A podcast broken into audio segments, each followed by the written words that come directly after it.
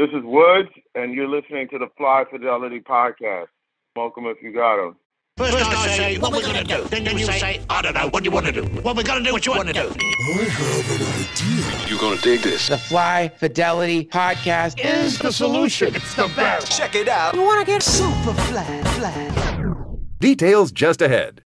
Do you love credible content. but but but hate? how long you have to wait. And who wants super thick and frothy dumpster juice with rat corpses in it. There's a better way. Fly fidelity. Fly Fidelity. Fly fidelity. Fly fidelity. Fly. Fly. Fly Fidelity. Fidelity. Fly fidelity podcast. Fly fidelity, baby. Fidelity, baby. Fidelity. with your host, Luke Bailey.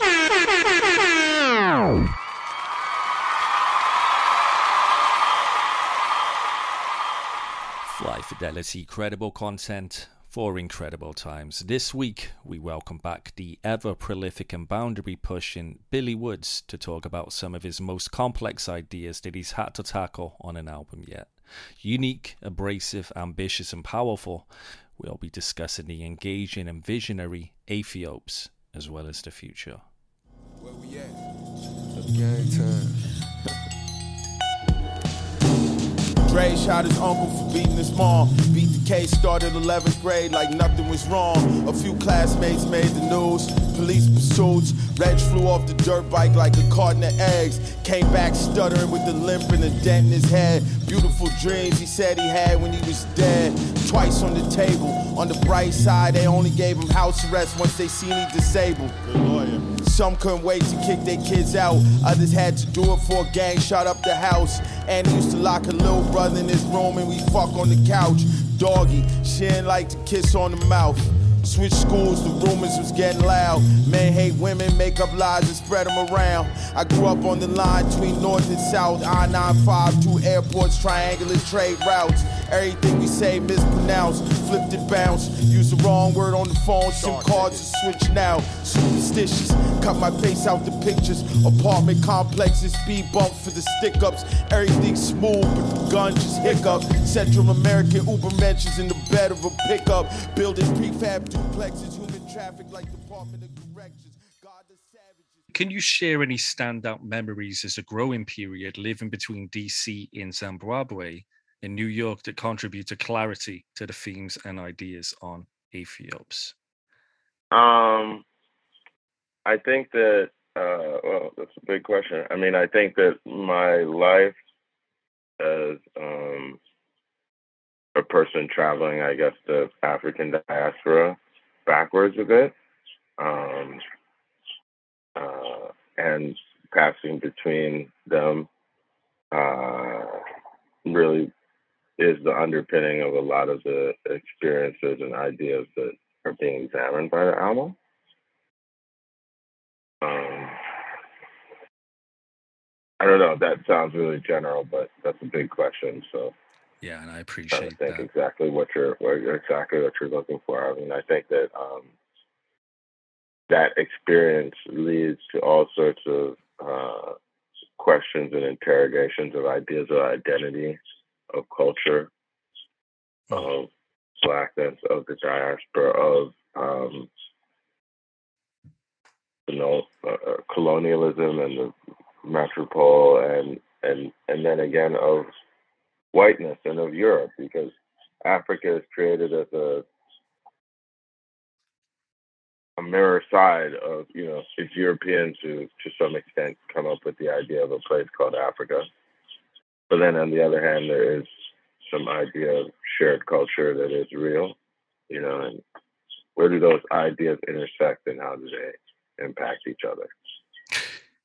Well, let's talk about the opening track, Asylum, which for the most part takes place in Africa. You're weaving, of course, between the 70s throughout, you know, you're talking about some pretty notorious political figures and some details. How do you strike? Not the '70s, because then it would have still been Rhodesia. Ah, Um, so Okay. you're thinking more than than the 1980s, 1990s, Right. Early 1990s. So, how do you strike a balance between those small details and this bigger picture and remove that filter between yourself and the audience? Huh. Um. Well, you need an idea for a song, you know, and so sometimes it's. Uh, uh, here's what I'll say: is I think that once I really start working on a project, and some of the ideas start to become clear, I really am very much caught up in the grips of the idea, and so just during the day or all the time, a lot of my creative energy gets directed into whatever I'm working on. Um, and uh, and so that was a story that was just sort of in there. And once working on this project, it came out in its particular form. Mm. Um, now, I'm not sure if that really answers your question. Um, if it's about how do I make, are you also asking me how how that story, how I come up with that idea to be part of the whole? Uh, maybe a little clarity on that one part would help me. You could address that side of it as well, of course, but more more than that, I was asking about that balance between, like I say, the smaller details and this bigger narrative on this project. Oh well, I mean, I think yeah, yeah. So yeah, I think when you're doing, you, you focus on the task at hand. You know, like is that story good? Have you made a good, you know, you made a good block to put in the wall that eventually you're going to step back from and look at the big picture. But in the meantime, you have to worry about, you know, painting that one section or um, or shooting a scene in a film. You know, like one good scene is not going to make a good movie, but uh, it'll be hard to have a great film without any great scenes. But first, you shoot the scenes, then you see where they fit. They fit into your movie. Um, but that one was a little bit further into the process, so a little bit more of a sense of okay, what can I do um, that's going to fit into here, or what stories, and then that story is in there already, so it just kind of oh okay, maybe this, maybe that, and you write it because I don't always know where it's going its entirety. Most of the time, it's just you have an idea, you have a feeling, maybe you have some story that's in there that hasn't really found its way out. And then as you, oh, maybe this will work here, you don't necessarily know where it's going to end up. A lot of it is instinctual for that reason. Well, you know, I don't, I'm not always writing a story knowing what the end is. Of course. You know, uh, sometimes you are, but like a song like Zulu Tolstoy on uh, Today I Wrote Nothing, for example, I right. I I had the idea, okay, this level of writer writing a writer song about a rapper writing a song about a rapper, you know. Um, but I didn't know where it was going to end. I, I had to be writing it, and then it went. Then there's sometimes you start doing something and you know what the end is, but not a lot for me. I might know what the emotions involved in. I don't know how I'm going to get there per se. Uh,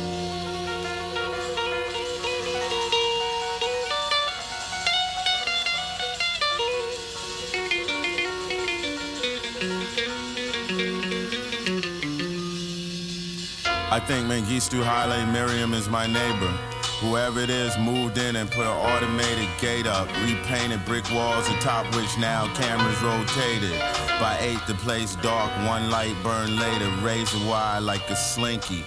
Rumor is Paul Sabam took the secretary right eye and pinky. Evenings he take a snifter of whiskey on the veranda. I wonder what he's thinking. In the morning, the maid brings coffee from the kitchen. Some nice, strange music plays. I lay in bed and listen. Downstairs, I hear my mother breaking dishes, my father tripping. It's been quite bad lately. High tension, galvanized steel security fencing. To get through the day, give myself a mission. Anything will get me out the house a blessing. His bodyguard chews khat, spits black in the rhododendron. Blacked out range rumble when he start the engine. Avocado tree hang over the property line. I watch from as high as I can climb. The dog looks up and whines. The hills are alive with landmines. I live in my mind. Not sure what I'm looking for, but I'll know when I find. My mother sent the gardener to look for me, but the sky is a great place to hide. Never told the truth in your life. Can't start now. Never so slowly, slowly locked up in your Speaking of stories, what was it like experiencing the other side of Zimbabwe post-colonial period at a time when most, you know, pro-democracy activists were writers committed to this political change and transformation? It's also a time you start to sink your teeth into creative writing at what you've described in the past as a very British private school. What was that like those times writing creatively? Um, I, you know, that was all that uh, I read a lot as a kid. We read a lot in my family, and you know, as a little kid, I was mom would give us uh, a lot of challenging books and stuff. Um, that was just kind of the environment. So uh, being creative was something that was encouraged, and writing was something that I was pretty good at. So as far as in school, it was just um, one of the part of like English class, I guess. You know, was just be might have an assignment to write a story, which was great for me because I was good at it. I was not the most studious child, so you know, it um, but I just was no different from a lot of other. So it was different because I was good at it, but a lot of other creative endeavors I always had. Used to read comic books a lot as a kid and draw. Nice. Um, uh, I was just an imaginative kid you know, go see Karate Kid in the movie theaters and then come home and start, you know, uh, what Bloodsport, I guess, was the one. After that, we made our own like karate tournament. You know, that, you had to. Um, life was both easy and difficult there in certain ways, but as children, I think we had a lot of time to uh, to play and use our imagination and do shit. So. Black astronaut, cop spacesuit, and jet off my steps. Challenger launch, burning bright, burning dead, burning the firmament. Chore boy will catch the hint, black boy burn crisp. Purse, black lips, black marionettes dance limp over the pit. The Connie ones distant as the winter sun. A mad woman whistling, you can hear it if you listen. That's that empty pipe hissing. That's him crying and twitching. That's the vanishing point in the distance. Between us, just the glass thickness. Crack mirrors flash rictus. Skin pulled tight to the skull, that's the sickness. Seeping through my leaking windows and broke fixtures. Guess who in the vestibule like, you can't smoke that hair, mister. There was the inherent political situation in the country, which I was a little kid, but also due to my family situation, I was aware of. Also, you're only so aware, especially at those times. So, you know, there's situations that you live through with one understanding and come to a different understanding of later on.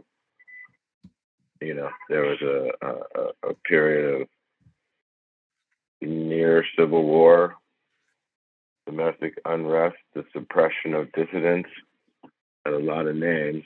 Um, and living through it felt one way, and reading and understanding and contextualizing it now is a little different. Mm, You know, so um, uh, you can live through a situation which, um, at the time, was kind of portrayed as an by uh, imperialist forces with local collaborators to sort of undo the victories that had been won in turning Rhodesia into Mozambique. And now looking at it in retrospect, uh, it's something closer to uh, uh, act of uh, uh, state-sponsored terror in response to perceived threats um, and ethnic violence. A, a, a period of uh, of uh, largely violence, much of it directed by the state against a particular minority ethnicity in Zimbabwe. Um, it's a more complicated picture, you know. Uh, of course. In retrospect, um, so yeah, living through uh, what I'm talking about at that time, it was kind of scary and worrisome. But I didn't. In retrospect, realize uh, it was um, it was a lot more scary and terrible for other people, and the whole thing was happening for reasons beyond what you understood at the time. Right. Um, but uh, I don't know. It was a, it was also a, it was an interesting time to grow up and be into both of those things. Um, you know, it was interesting to grow up in an environment, and later that I realized was a lot. You know, I, I did have the benefit of seeing black people in positions of power at a young age. Um, however well or however poorly they may have handled those responsibilities, I did have um, uh, and at the same time as a lot of the like movies and stuff we watched nonetheless were American movies and stuff like that. So which had this sort of inbuilt Western chauvinism in them. Um, but it also was a bit different because I didn't live in America, so you know I didn't. Um, interesting to think about uh, because you know I grew up on very a lot of American movies, even when we were living there, American TV, and I've been born here and consider myself an American. Um, and so it is weird to think back and all the movies that you watched were like, you know, the, or, or the, the, the movies of your, a lot of the movies of your childhood that are signature movies are completely white, for example, you know, like The Breakfast Mm. Club. And, you know, and it was just, that was how movies were. You didn't necessarily have the expectation of seeing yourself. But at the same time, it was, you know, Eddie Murphy was a huge star, things like that. But then in my day to day life, I, I, you know, I, I grew up in a very sort of uh, black socialist, Marxist um, outlook in my family, and uh, um, you know, and and also it's an interesting thing to have the opportunity to uh, be part of um, living somewhere that's so new or so young. You know, Zimbabwe right after the revolution was an interesting moment.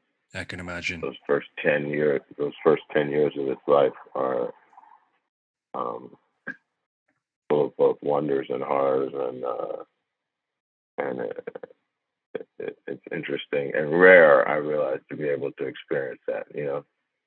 And then I also don't want to leave out that then there were totally different experiences in Jamaica and different experiences in the U.S. before leaving, and also we go back every year, and so I have different also experiencing these other places coming from somewhere else. You know, um, it's a different thing to go to United States as a visitor, even though I was an American. You know what I mean? Um, Yeah. It's an interesting thing to experience culture, even your own culture from the outside, which is also rare. A lot of times people don't have the opportunity to do that, um, which I think has its own values. There's so much intention behind these lyrics in these songs, and I was wondering how much of that writing was approached with this intent to either freeze or shatter time, as well as as a way to help people understand these older concepts, new meanings, and deconstruct history. um, a lot of intent, I think, is put into the aspect of um, uh, the bending of time and histories, either, yeah, to freeze in moments or to run together at other moments. Um, I think that that, that was very intentional. And, uh, it, it is something that I think is part of the fabric of the work. Uh, the now and the present and the past and the spaces in between and the imagined past as well. You know, um, what does it mean when a Rastafarian talks about Ethiopia? What does it mean when an Ethiopian exile talks about Ethiopia? And what does it mean when an Ethiopian in Ethiopia talks about Ethiopia. And what does it mean, frankly, when an Italian person talks about Ethiopia? Mm. You know, um, what does it mean for somebody who grew up in the 1980s when it was like Ethiopia was synonymous with certain ideas? Ethiopia has always been synonymous with and laden with, freighted with uh, the weight of a lot of other ideas. Um, and I, I, think that that's interesting. You know, it was interesting to go to Jamaica and see Rastafarian reaction to an idea of Africa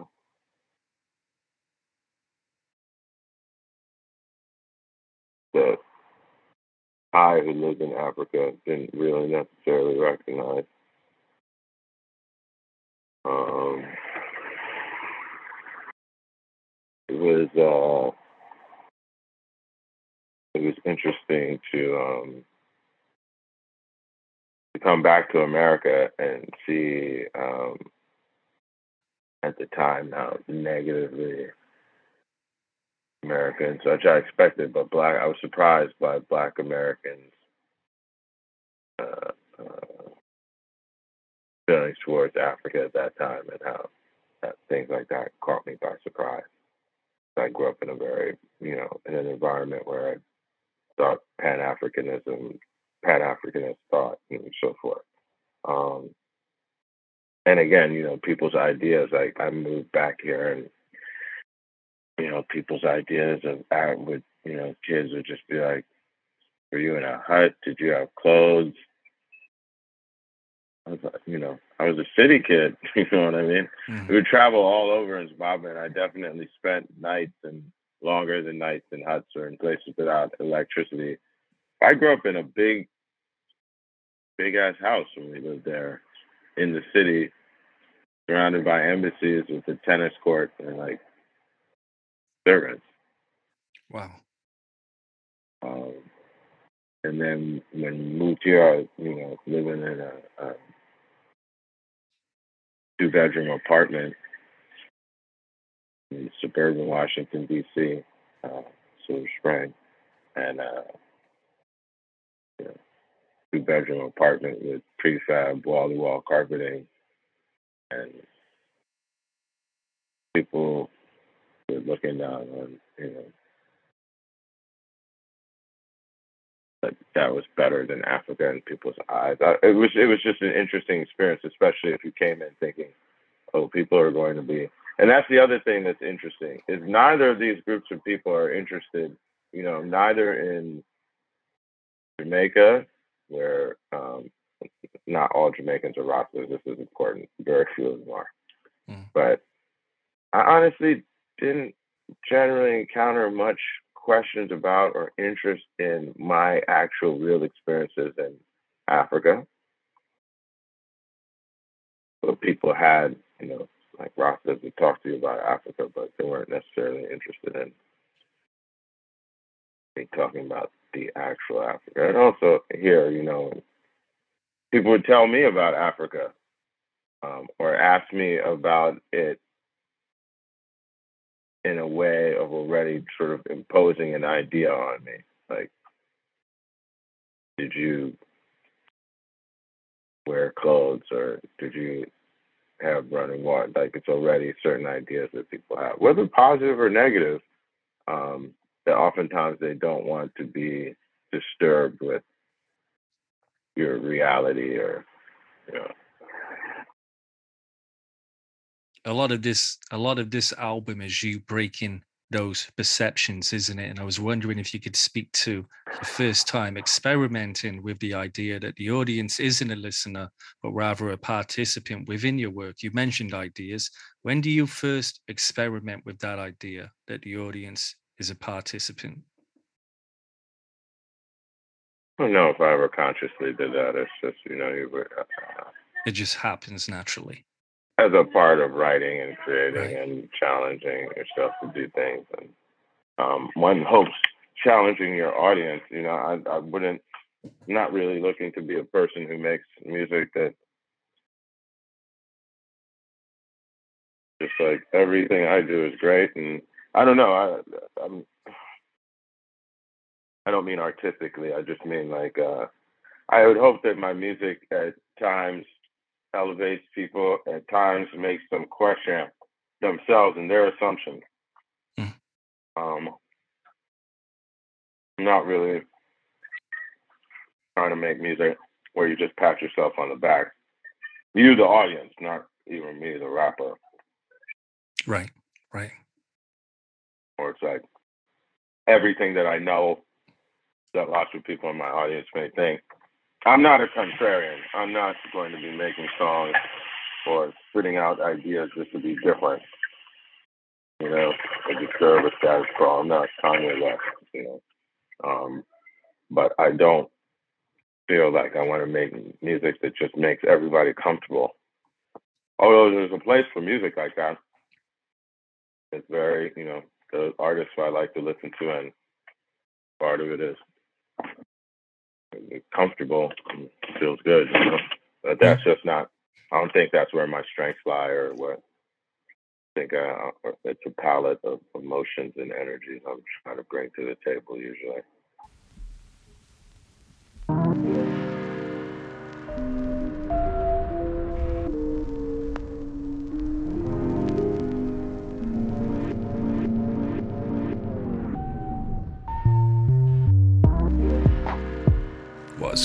If you are still listening to this episode and enjoying the podcast, why not become a patron of Fly Fidelity at patreon.com slash flyfidelity.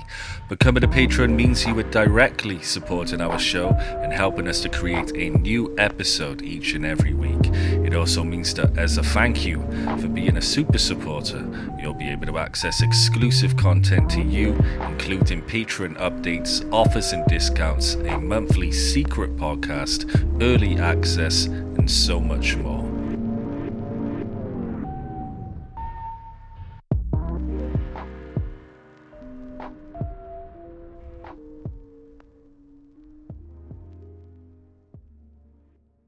You've said that these songs were some of the more complex group of ideas that you've had to tackle for an album, that navigating a cohesion for this project was challenging.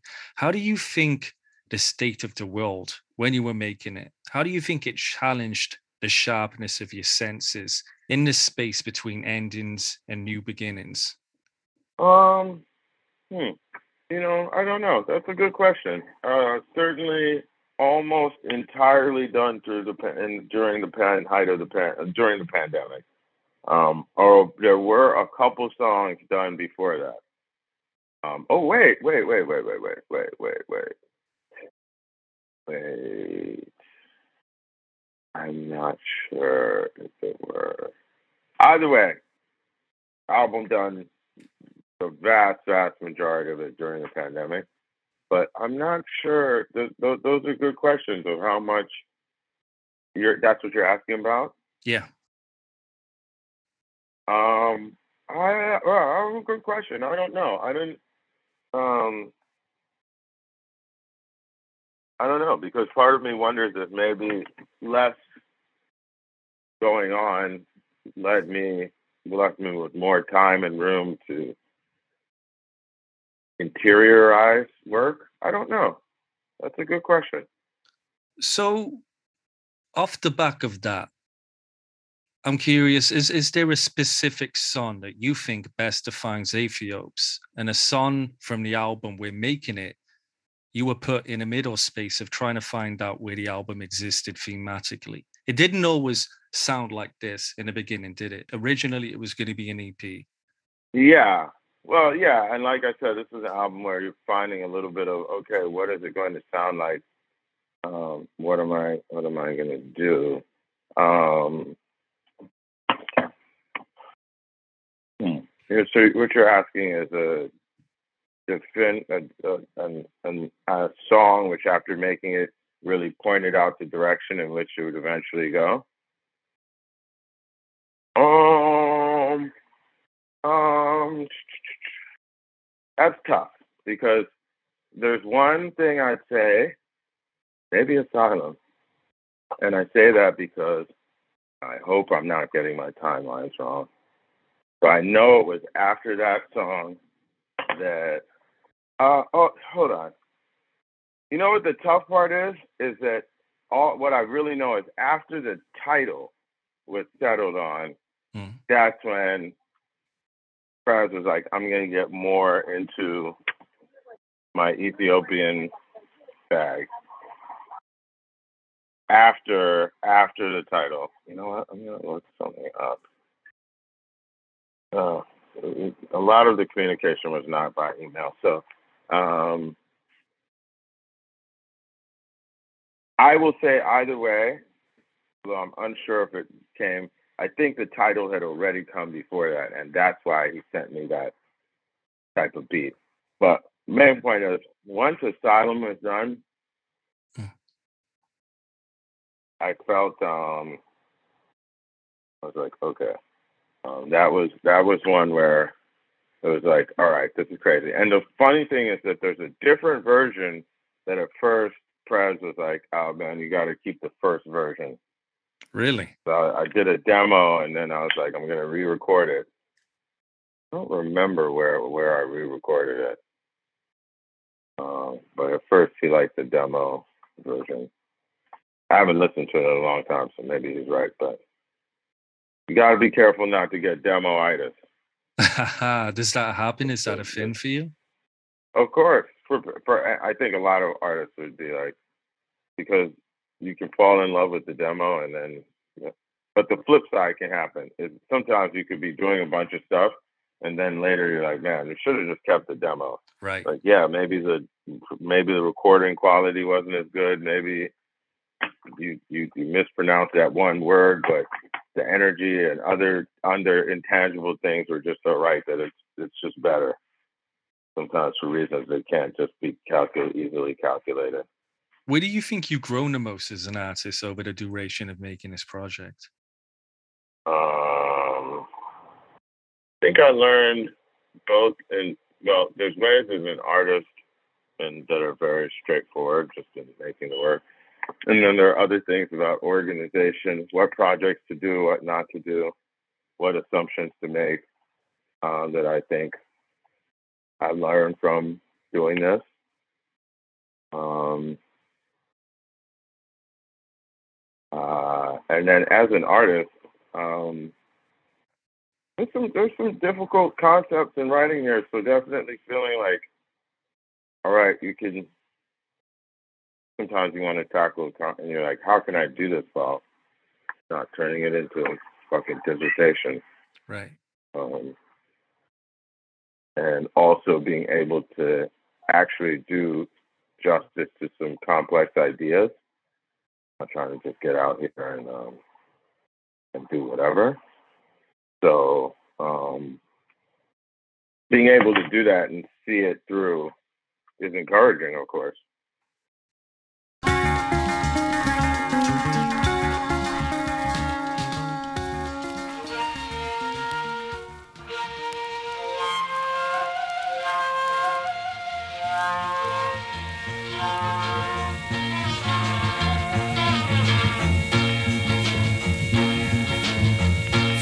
Palm oil out here. King of all blacks, I ain't human hearts. I let things fall apart. Motor cars rusting in the garage. Grenadillas wild in the yard. Vines climbing burglar bars. The roof fell in on guards. It's full of stars. I swam in the dark. Sun fled. Moon large. Fire leaped from Perry's Black Ark. Slash and burn. The past is never far. Reaching with chopped arms, locked hands, no spare parts. The band played. Those were the days I watched them hang. I ate red, red in the stadium stands from crumbling balustrades. I watched them dance like drill rappers. You overlooked something. You heard your price. It's rather Did many of the lyrics change and evolve over the course of making this based on Preservation's incredible transitions? Well, what are we talking about here? The samples or musical transitions? The musical transitions. Um, no, because a lot of those came later. Um, there are places where something would be done as part of a process, like Haarlem. You know, he and I worked on that together, and how it changes and goes to that crazy piano beat and all of that stuff. But some of the movements between songs are post production, just him figuring stuff out and slipping in there and making things happen. Did you hear Haarlem and think automatically, you know, I got to get Fatboi Sharif on this, knowing his approach to structure? No. Um, recorded the first part of Haarlem and sat on it for a little while, really liking it, but feeling like there's something more I can do with it. But I felt like I needed to go somewhere else sonically to go somewhere else in terms of an idea because the idea and had kind of been kind of run through this whole bunch of really complex overarching at least for me as a writer what i was trying to do with the first half of that song and whole space odyssey aspect and about the house and stuff but just a whole bunch of things and so thinking where can this go? You know because it, was also wasn't that long. And then i heard that there's something i heard some other music and was like Prez, i want to do xyz and i was like i'm actually going to just take it to the studio and just do it and then i'll give it to you and you can make the two pieces you know we can get them together we can figure it out. And he was like okay. And so i took this idea i had i found this music took this idea I had, went to the studio, worked with Dove, set it up. And he was already there with Fatboi Sharif, who he was working on his own thing with. And um, when I was after he set it up, I was just listening to it. I was like, oh, Sharif, would you would you rap on this? Mm-hmm. You know him; he's just trying to get it where he's always trying to get something cracking. So he was like, "Sure," and I was like, "But like now, like you know, right now. right like now. I wrote my verse to. I had just written my verse that day, that morning. So I was like, dope. Yeah, write your shit. And, you know, let's, let's go. see what you think, and that's how. Yeah, that's how it happened. Amazing, amazing. Can you remember your first time hearing a beat for Heavy Water, and and what was it like sharing a creative space with indelible MCs? Um. Well, the first part I definitely do remember that song fit more into the mold of one of the things we talked about, like doing originally at the beginning. Um, just more of a bomb squad type feel. And um, it was like, all right, cool. I was I was fucking with it, but I was like, exactly what am I gonna do here? See what's. And then I don't remember. I feel like we discussed people we could collaborate with, and Brewin came up, and then I was can't remember which one of us suggested heavy water, but it kind of felt like, yeah, okay, let's send that to him. We sent him a few things, and he picked that, and so then that was a go, right? Um, and uh, from there, it was like, okay, course, at least we did our. But we wanted to do a back and forth, so I did something, he did something, I did something, while he was working on something, Prez was like, yo, we could get an El-P because he knew somebody, blah, blah, blah. I was like, well, of course I'd be down. And um, and I was like, give, you know, Prez was like, we just give him this song because obviously I have a reason to be on it. And um, that's what happened. Oh, and so then El-P, you know, kind of by the time he showed up, uh, by the time he was ready to go, because he said yes immediately, but he was like, I got to do X, Y, and Z first, of course. We were like, of course. You're a busy man. Do whatever you need to do. And um, by the time he came back, the verses, we, we me and Breeze had four verses down, but I was like, let's switch up the order a little bit. And so talked to Al, told him we are switching up the order, and then I was also like, um, that is one where the the writing was done to the transition. Because I heard how the he had the beat, and I was like, let me rewrite my second verse and let's move L so he's in between here and here. I'm gonna rewrite the end piece, um, and that that came how it went. So that that part that part is definitely one of those songs where I saw a Presence doing and responded by changing my verse up to make it the end piece. Yeah.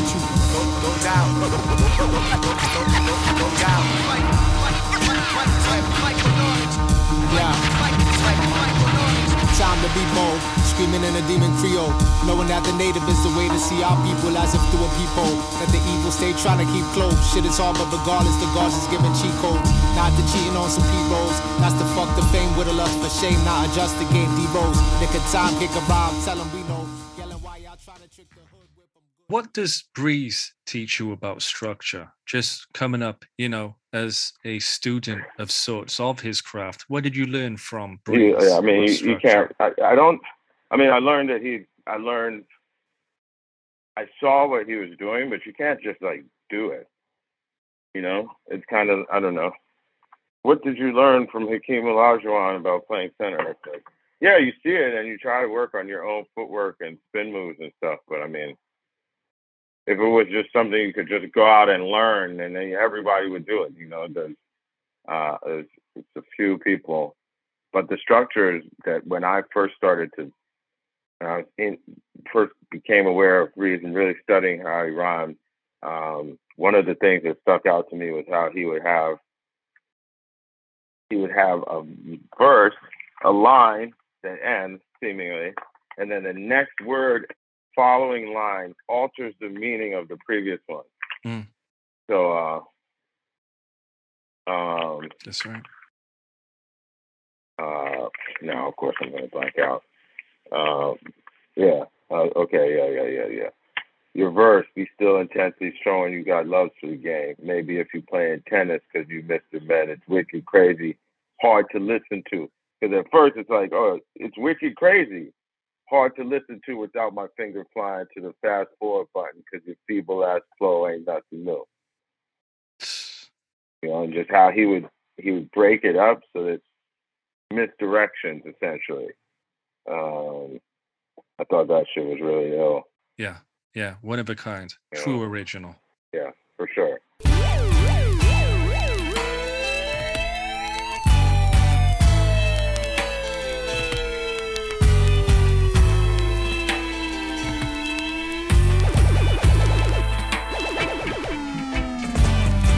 Money went same as it came. Money spent, it was all pocket change. End of the day, day traders make minimum wage.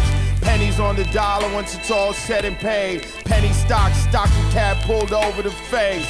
Out of habit, the president's facing the same way. Somebody made a killing, I just dug the grave. Capital gains and gains. Skim the indictment for old code names. Lil Sambo grinning on a can of pomade. Dueling banjos open the stock exchange. Paper chasing it hard to stay on the same page. No hard feelings to turn the phrase. Twain adapted for the stage. A lifetime in the game. Now the league folding. Contracts voided. Muhammad Atta flying the ointment. It's hot on these streets, monsieur. I might shoot an Arab. If it's hot on the beach, the plug just jet to Paris. What's the story behind the joint with Despot? Um, well, I've known him for a long time. I've known him for a long time, not as long as some. Um, and so, honestly, well, he had been supposed to be on Haram. I'd hollered at him about being on that, and he was like, "Yeah, I'm down." So I was like, "Cool, finally get this Despot verse." Then he had some whole other shit happen in his life, and had to ask for more time. And by the time he came back to it, the song he had been slated to be on had become Indian Summer, and it felt done. And so we were like, oh, we kind of, it's a wrap. But then I bumped, next two times or something, I bumped it. When I bump into him, he'd just be like, man, I should have rapped on that. I fucked up. So I was like, well, let's do another song. I'm a big fan of this dude. So it's funny because you brought him up after Brewin. I think the closest somebody continuation of Brewin style with added his own added. They're such different people that it's not like biting or anything like that. But I'm just talking about stylistically, you know, the way that Nas and Rakim are connected. Right. It's similar to how, to me, um, Despot and Breezy Brewin are connected. It's He's one of those people who is actually able to take that style, have that type of level of breath control and like dry wit, so the punchlines sort of like stuck in there. It's jazz. It's not like Brewin has so many lines, but he doesn't like. He actually he rolls over them sometimes instead of standing on them. You know what I mean? Mm. So the punchline kind of just slips in like a Mayweather two jabs. And you're like, ah, I didn't even realize I got hit there because it's like he's still moving, and you you know that jab is working in in between bars, and it doesn't have to be at the end. You know what I mean? Anyway, That's a great way of describing it. yeah, it's moving, it's moving, and the things are in there, so you're like, oh shit, but um, and I feel like uh, anyway, so fan of Despot, uh, we've been supposed to do something for Rom, didn't happen. Got at him with this, sent him some beats to choose from. He chose that one, and then lo and behold, amazingly got the verse.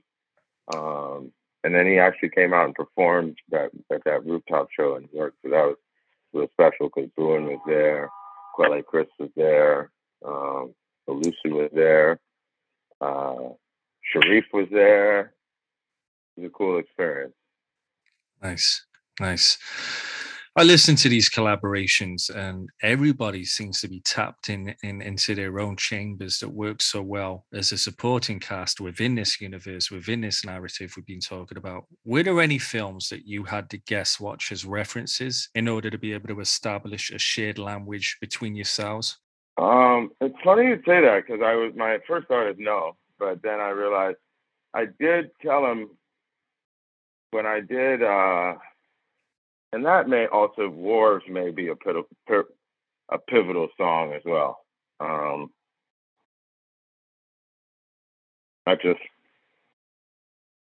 felt good right away, um, and I was like, we need to find a sample from this movie. Um, uh,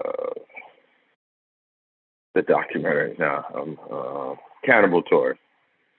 And so I started talking about this documentary I'd seen in college.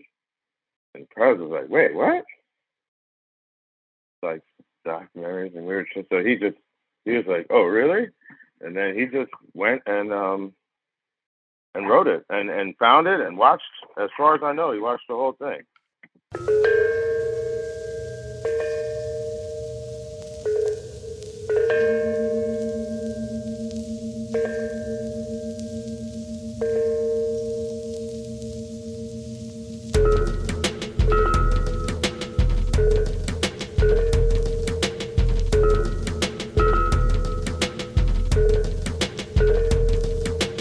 Waves on wharves, war washed poor. Never broke again what he said on the farm. Next day they was gone. Back by nightfall and swung in the morn. Hung by daylight, the day was long. Sweet water out the dippers, salt in the mouth of a river. Mangrove thickets, man's soul was broken mirrors. False witness, wolf tickets. Nowadays, scavengers come before the wolf finish. Teeth bare, bristling, they not scared, something different. The huts was empty, cold still warm in the kitchen.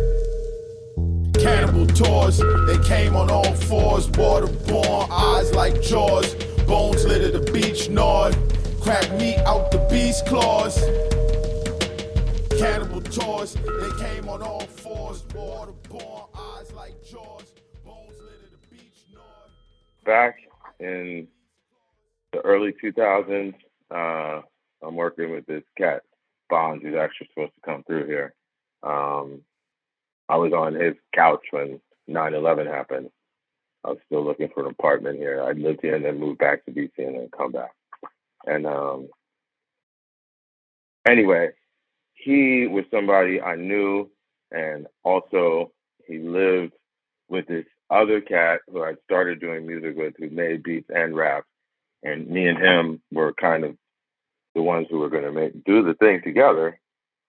But um, Bond is just super artistic, always was into hip hop, um, but also crazy with graffiti. Right? He's just like an artistic guy, painter, And so um, he started borrowing his roommates, my friends, ASR. He started borrowing it.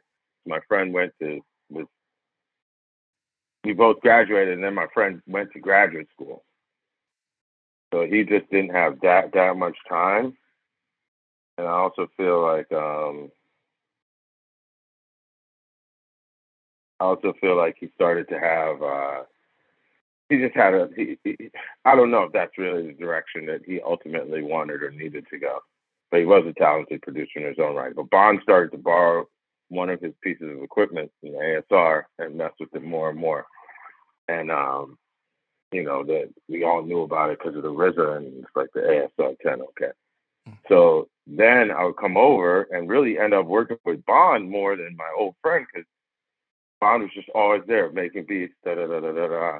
And he'd hook the sampler up to the TV and um, he would just also pull samples off of TV and do crazy shit with them, like very Mad Libyan, even though uh, he barely probably knew who Madlib was at the time.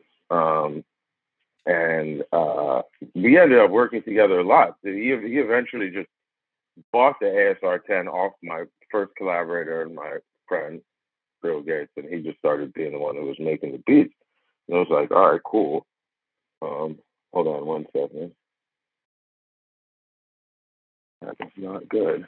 Okay. Um, and then, you know, it was like, okay, this is what we're doing. And me and him, um, me and him started working together more and more. Anyway, uh, he had this TV and he would just leave it all on all the time running through his sampler. And in the time after 9 11, it would just be tuned into the news or different stuff, just taping all sorts of craziness, um, which you hear a lot of that stuff on camouflage. Um, and uh, the, these early mixtapes he did, like Golden Gun and shit. Classic. Just kind of crazy genius guy. Um, and so they're full of stuff just pulled out of the t- leaving sampler plugged into the TV at all hours. Um, and so one day he made the first tape like that. He kind of made and like gave to me as a thing, and I was like, let's do something with this just in its own right. Because a lot of times he would just make beat. He'd bring a beat CD and it would have samples, and he'd just have already hooked up the beat CD that you're like picking beats from like that. And um, so he gave me this record called Eminent Domain, and a lot of it was just arranged around, um, was kind of arranged around that idea to begin with. Hold on, give me a second. I got to take a leak. So Bond gave me this Eminent Domain CD. He was like, "This is just this little, it was like a little EP project he put together, mostly instrumentals and samples. I think there was like one or two raps on it. I can't remember." And a lot of it was built around these samples from some African movie. I'm like, what is this? And he just didn't even know. He was like, it came on PBS in the middle of the night and he just taped it. And then I was like, I've got to find this. I should be using this for my next album, whatever, whatever. Couldn't find out what movie it was. Always would think about it, especially if I ever listened to Eminent Domain or just saw the titles because I would see one of the songs is titled The Harvest, another one I can't remember. And I had like written down the name, you know, then eventually I found out the name of it. Um, and I would try to find it on YouTube or pirate it or anything, couldn't find it. And I would forget about it. Then I would remember and try to find it. And so maybe 10 years in or something, um, I found out a little bit more about it, and I can't remember when. When some years after that, I made a real effort to try and track down a copy because um, I wanted to use it for some project that I was working on, and um, couldn't find a copy. And then um, later on, I was very close with uh, a first generation uh, West African American woman. She's from Ghana uh, really, really, really, really intelligent, creative person in her own right, filmmaker.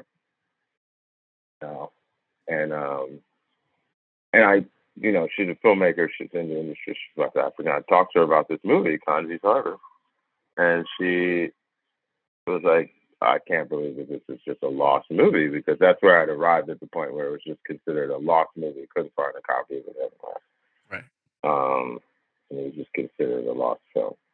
And uh, so sometime later, probably maybe even a year later, my birthday, uh, this woman gave me a DVD of it.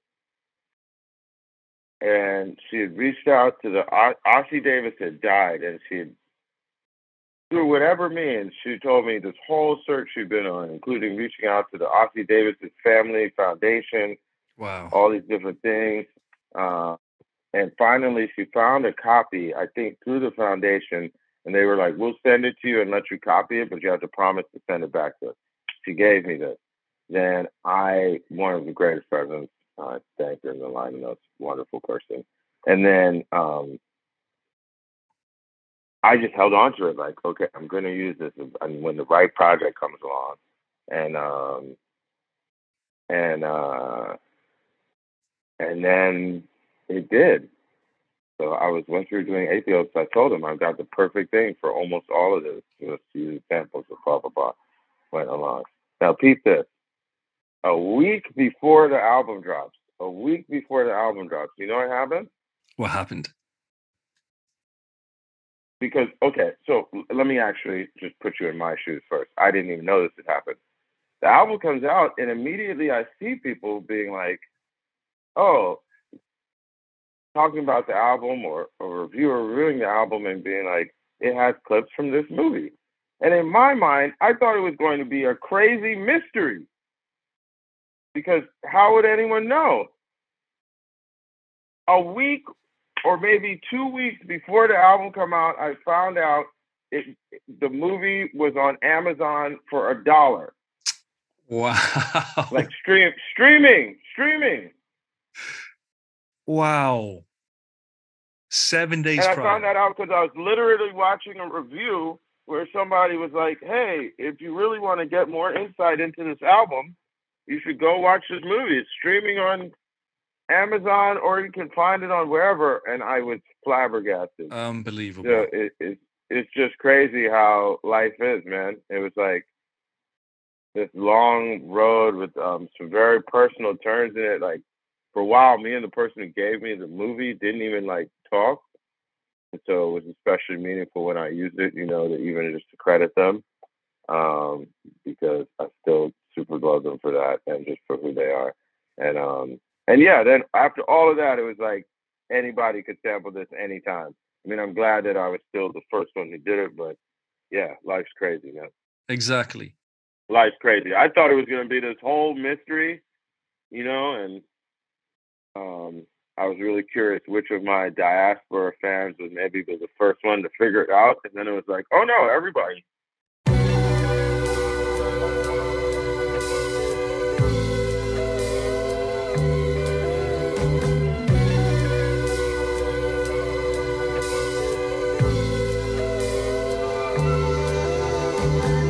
Emotional affair was the best, intoxicating.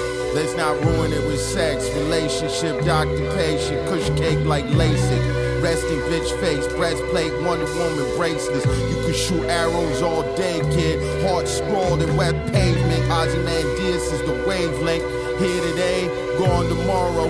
Sorrow, white rum in my sorrow. Something old, something new, something borrowed. Blew a stack on oysters piled like Kilimanjaro. Christini charred avocado draped in lardo. Still got no quarrel with them Viet Congs. Speak sepia tones. Everyone I know is gone. No stigmata. They put nails through arms. Temple Grandin keep the cattle calm. Side saddle took carry to the prom. Joanne Chesimard. Windows open, nights warm. Power cuts, no ice, so the Cuba Libre strong. Fire in the cane fields. Generational trauma. At the museum, eyes glassy from the pain pills. Me and her in the diorama. Sugar molasses rum. Tell me about the album artwork, which comes from a time in Dutch art history people might not be aware of. Um, well, if I'm going to be honest, I just it was an idea I stole from my mother. Being totally honest, my mother is a big fan of that painting and um, has her own things that she's working on about it, and she has lots of them around the house of different sizes because she's working on this thing and she was talking about it a lot and the idea surrounding her idea. And I said, you know what? This is the perfect album cover for what I'm doing. And so I just took her idea. So Great idea. Great idea. Shout to Mom Dukes. uh, yeah, yeah, yeah. yeah. so what's know. next? I know you've got a and I know you've got a couple of projects that you were working on prior to this project coming out. What's next? Um, actually, sequentially next, you know, I never have a lot of, a lot of people. It's funny because people are like, "You're prolific, you do," and it's like, honestly, I never have more than one. If I have two projects finished at at the same time and not out, that might have happened once in my whole life. Where sometimes you meet people and they're like, "I have four or five or like joints to stash. I'm not usually. Usually, I'm in the. Usually, I'm in the midst of working on one. Um. And uh. And yeah, I'd say that's the case now. There is one thing that's finished, um, a collaborative thing, um, and uh, it'll be out this year. Dope. I think it's interesting. I'm curious to see what people think of it. You know, as as is normal for me, it's very different from um from Aethiopes. Billy Woods, I want to thank you for taking the time out to do this. You've been very generous with your time. Thank you, man. I appreciate it. Any follow ups, just let me know. I'll be traveling in the evening, so it could even potentially hop on a call.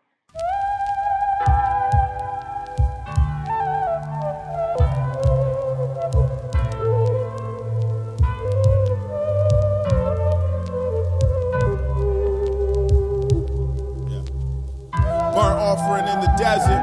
Shining city up on a hill, I burned it like Nebuchadnezzar. This world hard to even take its measure. Three rooms filled with ink and treasure. Still strangle the king, cause it's now or never. It's a freedom in admitting it's not gonna get better. Washing your hands of people you know forever. I'd be a liar if I feed surprise. A goat eats where it's tethered. Treat African proverbs like Vegas flyers. I float above the peasants. Too clever by half. Halftime down 20. I'm not that good at math, but common sense I got plenty. It's fucking over. In person, these rappers' watches look tempting. The chain say envy, but PTSD keep me counting, never spending. My accountant is a head full of bad memories and sad endings. It's all payment pending. I'm not concerned with generational wealth, that's its own curse. Anything you want on this cursed earth, probably better off getting it yourself. See what it's worth.